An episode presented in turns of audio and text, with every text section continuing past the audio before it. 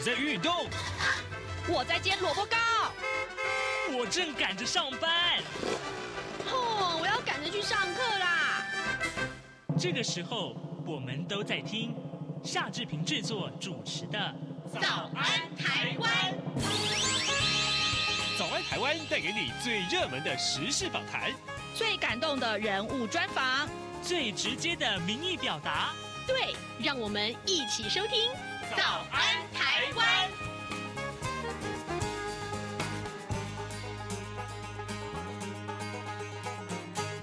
安，台湾！我是夏志平。今天是二零二三年的七月十一号，星期二。今天志平在访谈单元里面要跟您介绍这一期的《远见》杂志啊，呃的一个封面故事，那也就是香港的这个成长，香港的经济成长，其实也是受到很多人的瞩目啊。到底它值不值得投资呢？或者是它投资有什么样的风险呢？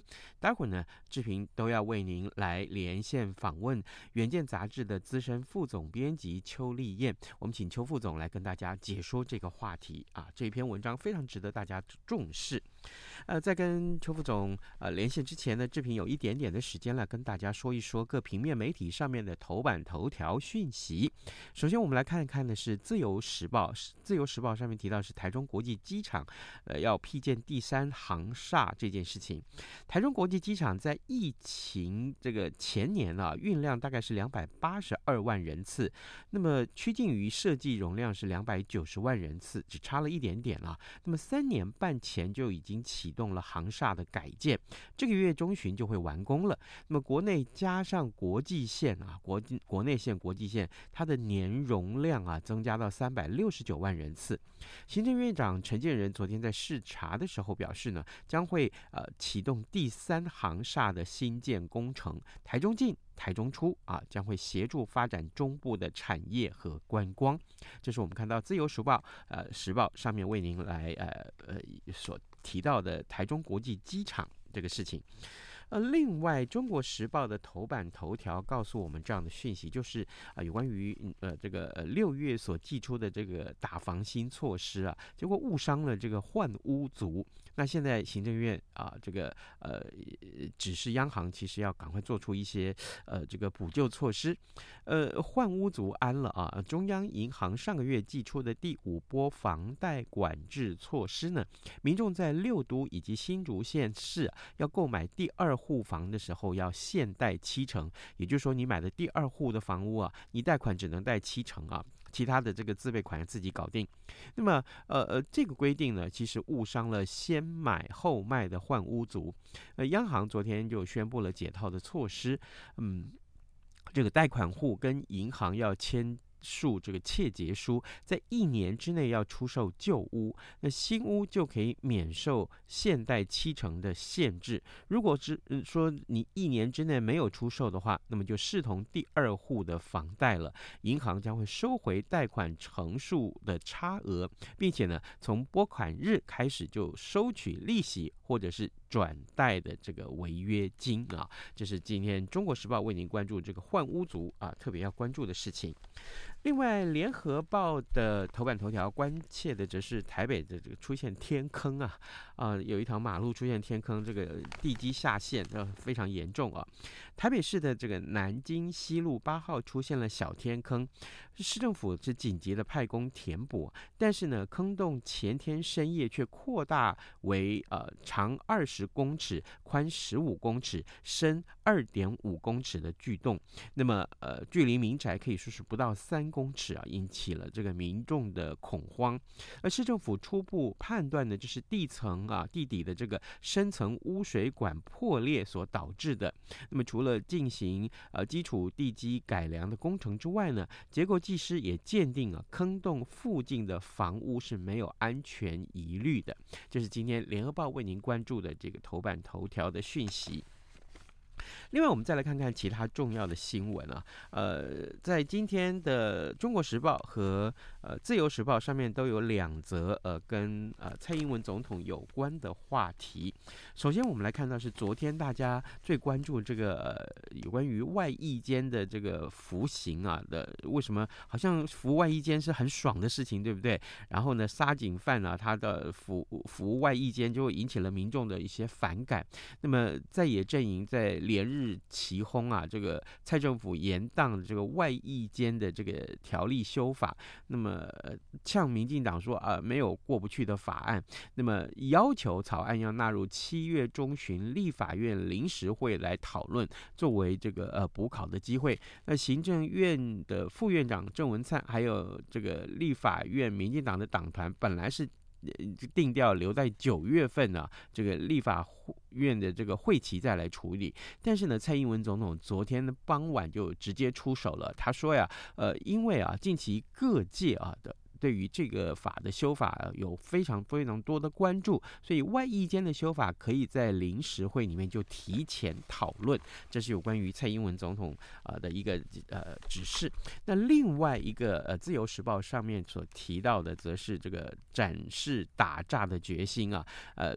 蔡英文总统要谨记六不啊，好，这个呃，这是自由时报的标题，上面提到就是说，呃，呃，政府为了打击诈骗啊，呃，推出了打诈行动纲领一点五版。那么，蔡总统蔡英文昨天到刑事警察局视察打诈工作跟颁发。颁发这个慰问金，那除了肯定警察同仁的辛劳之外，也勉励啊未来要持续的积极打诈，更提出了打诈六步啊，希望国人能够强化自身的防诈和识诈啊，就是识别辨识的这个呃诈骗的能力。好，这个打诈六步啊，要求这个呃贷款就不要给啊，这汇款先就不要给了。然后呢，脸书没蓝勾勾也不要点。然后呢，呃，网络交友。借钱也不要相信啊，稳赚不赔啊的这个群组千万不要去加入啊，收到不明的简讯也不要理会，要求给各自的更是不能泄露。OK，好，好，现在时间是早晨的七点零七分十四秒了，我们先进一段广告，广告过后马上再回到节目的现场来。台北二零二三第三十九届亚洲国际邮展将于二零二三年八月十一日至十五日在台北世界贸易中心展览一馆 A 区盛大展出。本次邮展主题为“方寸世界，任君遨游”。现场除展出国内外各类珍贵邮票及来自世界各国特色摊位外，每日并有导览活动、艺文表演、邮票设计师签名会、舞台秀及集邮 DIY 体验营等活动，充满趣味及热闹氛围，是今年夏天大小朋友不可错过的游乐盛会。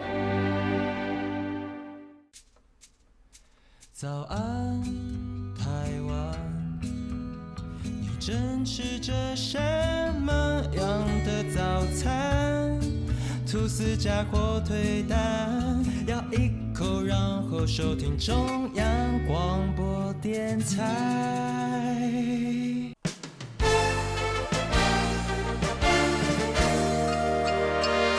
早安，笔记本。这里是中央广播电台台湾之音，您所收听的节目是《早安台湾》，我是夏志平。各位听众，每个月我们都要跟《远见》杂志连线呢、谈一谈呃当月份《远见》杂志当中非常重要或者是具有分量的文章。当然，这个月我们所锁定的是香港风云再起啊！我知道呢，呃，最近啊、呃，香港这个话题仍然是受到很多很多人的瞩目。跟您介绍一下，我们今天要访问的对象是《远见》杂志资深副总编辑邱丽燕。副总您好，呃，主持人好，各位听众朋友大家好。是，谢谢您接受我们的访问。呃，副总，我想先首先请教您啊，就几年前的这个反送中行动，其实真的是给大家这个香港有一种动乱的印象啊。那么，所以连带要请问您，这个香港是不是适合去发展？呃，这个话题其实是很多人心里面的疑问。呃，它适合投资吗？它的前景又如何呢？所以，首先我想请教您，您这一趟去了香港，看了很多很多香港的一些。呃，大小的细节，呃，从各种的经济数据上面可以看得出来，香港它的转变和潜力是什么呢？我是在今年五月中旬的时候去到了香港，嗯，那我看到香港，呃，首先是它走出疫情，街上的餐厅，然后开始人满为患，嗯，然后呃，知名的蛋挞店也是大排长龙。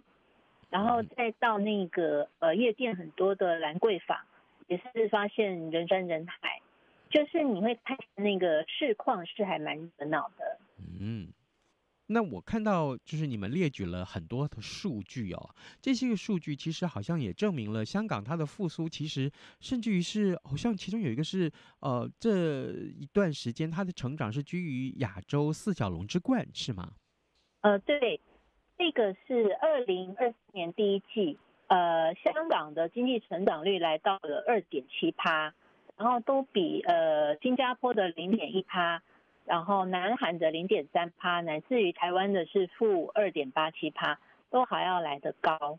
呃，因为过去五年来，香港在经济上的活力跟其他小龙虾上是略逊一筹。所以这个在今年第一季的时候，呃，经济氛围这么好，大家都还觉得蛮意外的。谁也没想到香港复苏反弹的力道是这么的大。嗯，有时候我们去看这些数据的时候，其实有可能是一个原因，就是说，可能是过去它这段时间以来计算的基期比较低，所以它反弹特别的大。那另外一个就是，当然我们也很好奇啊，就是呃，香港是不是做了哪些个事情，以至于可以维持它的竞争力？同时，呃，这段时间呃，香港所面临的大环境又是什么，可以让它这样子的跃起？我们先来看看香港的人口哈，嗯，呃，香港外移的人数啊，自从反送中事件之后，他们迎来了史上最大一波移民潮。这个移出的人数有多少呢？从二零二一年中到二零二二年中，香港就已经移出了十一万人，创下了一九九七回归以来的新高。那如果再加上前一年的数据，就是反反送中中之后的那一年啊，香港的人口在两年之内净移出超过二十万人。知道香港总人口是多少人吗？嗯，七百七百多万。哦，那这移出了二十万人，相当于每一百个人当中就有三个人出走。哦，所以是一个呃呃非常非常。令人算是惊心的一个现象。那我们大概我们也知道原因是什么了。那呃比较特别是说，从去年下半年到今年上半年，似乎这个呃人才有在回流的一个情况。那我们也是有看到一个实际的，有一些外资机构的他们的类似行政总裁这样层级的人，他们有来香港。那原因就是因为他们的呃很多的市场互动还是紧靠着中国大陆，所以他们离不开香港。嗯，然后呃，我看到有您在文章中有提到，就是有些您说这高阶的人才，也就是说企业的这些决策人才啊，决策阶层，他们还是愿意留在香港，是吗？呃，是的。呃，我们知道很多的外资机构在反送中之后，就是担心香港的自由经济体制会受到影响，所以他们有一些外资金融机构就把总部迁移了，然后通大多是迁移到新加坡。呃，不过最近，嗯，这个情况有一点反转。嗯首先是这个金融中心，呃，香港中环有一个 IFC 的大楼。它对于香港的地标意义就好像台北一零一，那之前因为外资企业撤离，然后办公室就少很多房客嘛。可是最近就是看起来来租这个 IFC 的公司又变多了，所以我们可以看到这个顶级 A A 半的一个租赁行情看俏，你会发现那个香港的人气正在恢复。嗯哼，好，各位听众，今天早上之平为您连线访问的是《远见》杂志的资深副总编辑邱丽燕。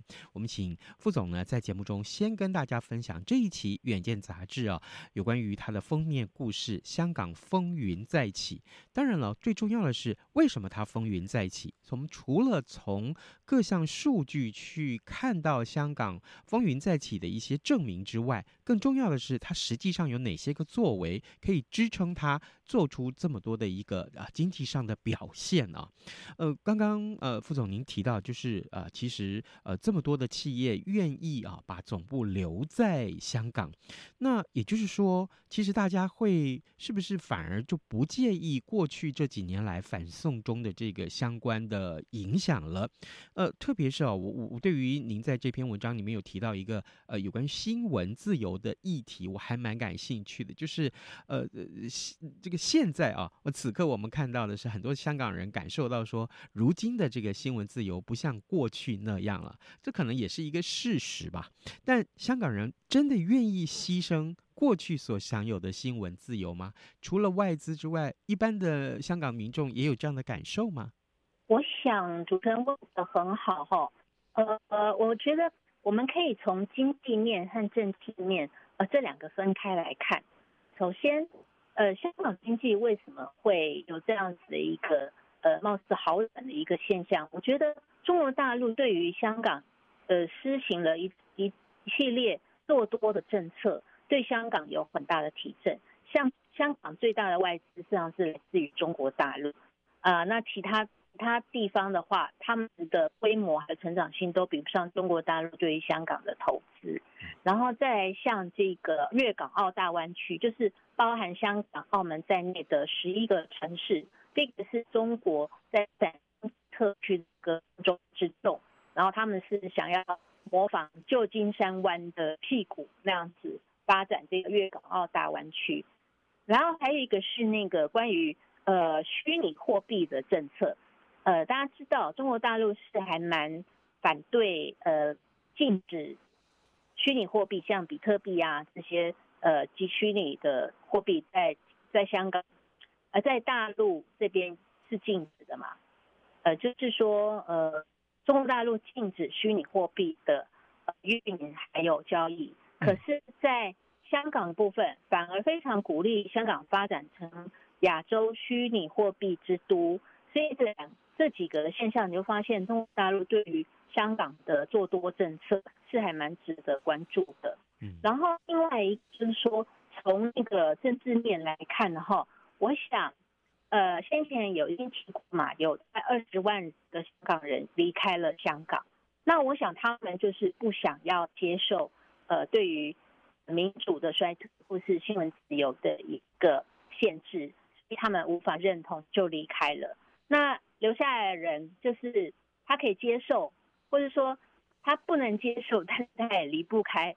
那这群人的话，他们留在香港，这是要被迫接受现实，可能也轮不到他们说自己喜欢或不喜欢，因为就是有更强的呃一个状况在里面。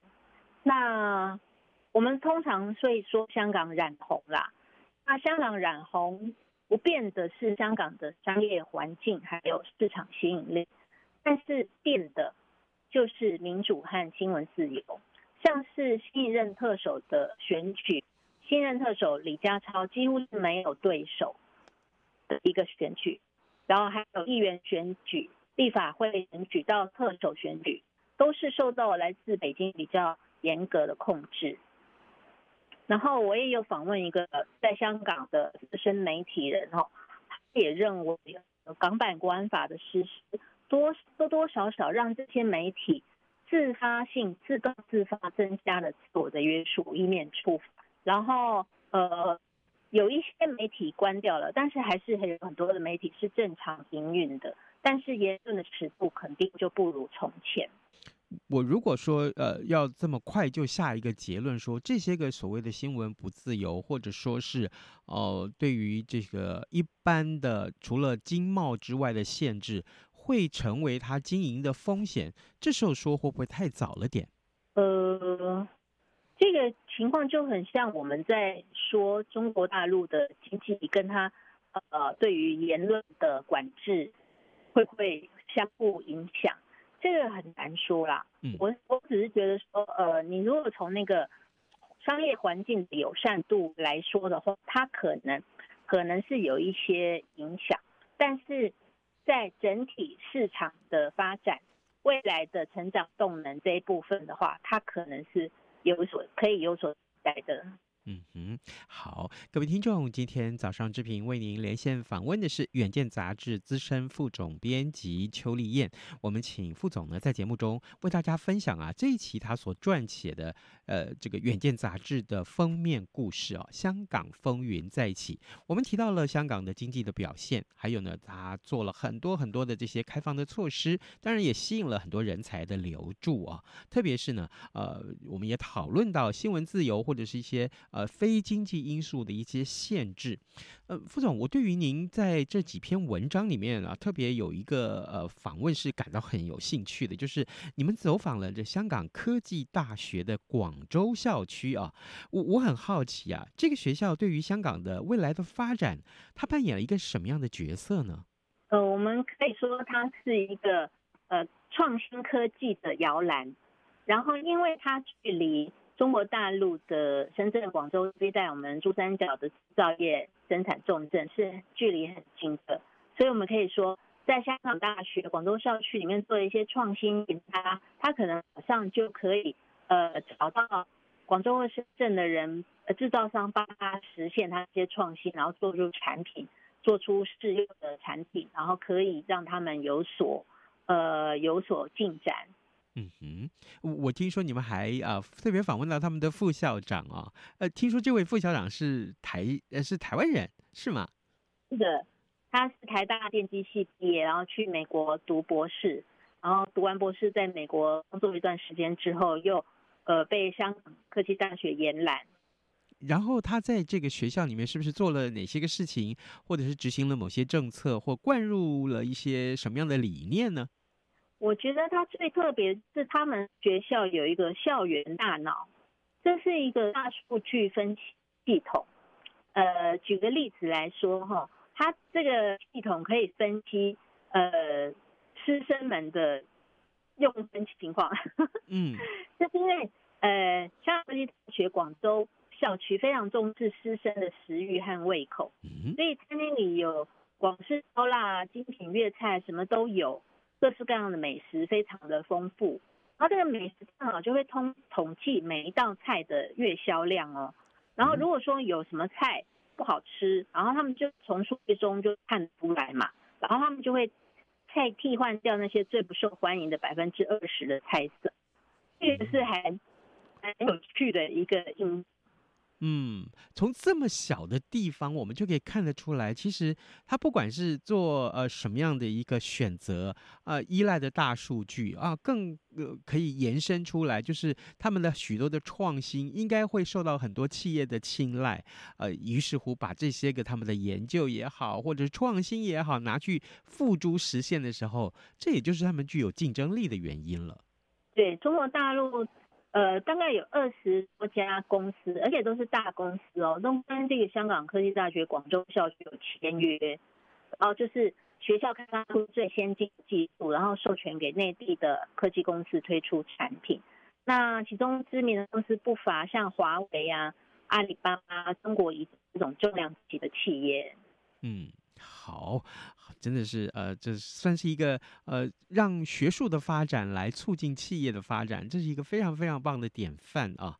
嗯，最后我我我还想请教副总，就说您在文章中特别提到，就说最后这一句就是呃，投资香港仍然是有利可图。我特别要请教你，也许说有些。呃我们的这个台商朋友们，或者说是听众朋友们，会觉得说，好，那既然是有利可图，但是呢，却又是投资在哪一块？香港可以投资的领域这么的多喽啊！但是呢，呃，提到了投资，呃，既然有利，当然也会有风险，它的风险会是什么？我觉得过去以来，香港一直拥有的金融优势，然后 IPO 的特色，这些都还这些竞争力都还没有失去。那我觉得它的风险可能是在于，就是在于可能偏政治方面的，因为这个呃呃，大家知道呃，两岸关系现在有一点激动的状态，那所以香港跟呃。香港跟台湾之间的某一些某一些互动，可能也会受到影响。那我想，这个就是有可能就是风险和机会兼具的一个情况。嗯，有没有接触过一些台商朋友们？他们对于前往香港投资表现出什么样的意愿呢？呃，我们都是看到很多广州的台商，他们觉得中国大陆还是一个非常适合投资跟经营的。环境哈，嗯，那我再补充一点，就是说刚才说投资香港的风险，嗯，可能除了地缘政治摩擦之外，还有监管政策或是外资外汇管制的一个风险，还有欧版新欧盟的新版税务合作名单等等。然后呃，香港的营业成本还是比台湾高嘛，这些还是风险的所在。但是我觉得机会也是存在的。机会就是在于说，呃，香港就是你进入中国大陆市场一个很好的桥梁和套。像我们台商早年西进大陆发发展，通常是在呃香港设立离岸金金融中心 OBU，作为跨国企业获利的主体嘛。那很多大家可能听过一些，譬如说赛摩亚公司啊、开曼群岛公司啊，这些公司的地址可能就会。呃，有一些州就会设在香港，因为香港税负很低嘛，所以这也是香港的一个机会。嗯，嗯好的，呃，各位听众，今天早上志平为您连线访问的是《远见》杂志的资深副总编辑邱丽燕。我们请邱副总呢在节目中为大家来介绍啊，《远见》杂志这个月的封面故事，题目呢是《香港风云再起》。我不知道各位对于香港啊、呃、这个呃，也许是让你看了觉得又担心，但是呢会觉得充满机会的一个国度啊，这样一个呃空间，嗯。是不是还停留在过去的这个呃反送中的这个呃印象当中？如果是的话，那么不妨哦建议大家来看一看这一本《远见》杂志这个月的专题的一个封面故事，相信你会对香港有一个全新的认识哦。我们今天也非常谢谢副总您接受我们的访问，副总谢谢您，谢谢。啊，老爸早啊！哎，起床啦。今天吃什么啊？哦，今天啊，我们来吃吐司加火腿蛋啊。嗯，好香哦。哎，爸，你在听什么啊？哦，我啊，在听中央广播电台的节目《早安台湾》啊。我平常最喜欢听夏志平主持的访谈了。哦，这个节目都在讲什么啊？新闻跟热门时事话题啊。哎，还有啊，报新闻而已哦，好无聊哦。哎哎，耐心听我说完嘛。《早安台湾》的节目内容不只是这样哦。除了每天最新的新闻内容，还会邀请各界的专业人士、学者来分享他们的见解哦。我只要一边听这个节目，一边做早餐，就能够了解好多事情哎。哇，那我也要听，在哪个平台可以听到啊？在每个礼拜一到每个礼拜五的早上七点到七点半，就能够在中央广播电台的官网上面收听到喽。哦，对了。在 Sound On、Spotify 这一些 Podcast 的平台上面也能够听得到哦。哇哦，老爸你很潮哎！对呀，Podcast 上面就能听到，也太方便了吧？哎，什么味道啊？哦，老爸，我的早餐烧焦了啦！早安，台湾，你正吃着什么样的早餐？吐司加火腿蛋，咬一口，然后收听中央广播电台。早安，台湾，你正吃着什么样的早餐？吐司加火腿蛋，咬一口，然后收听中央广播电台。早安，暴马仔。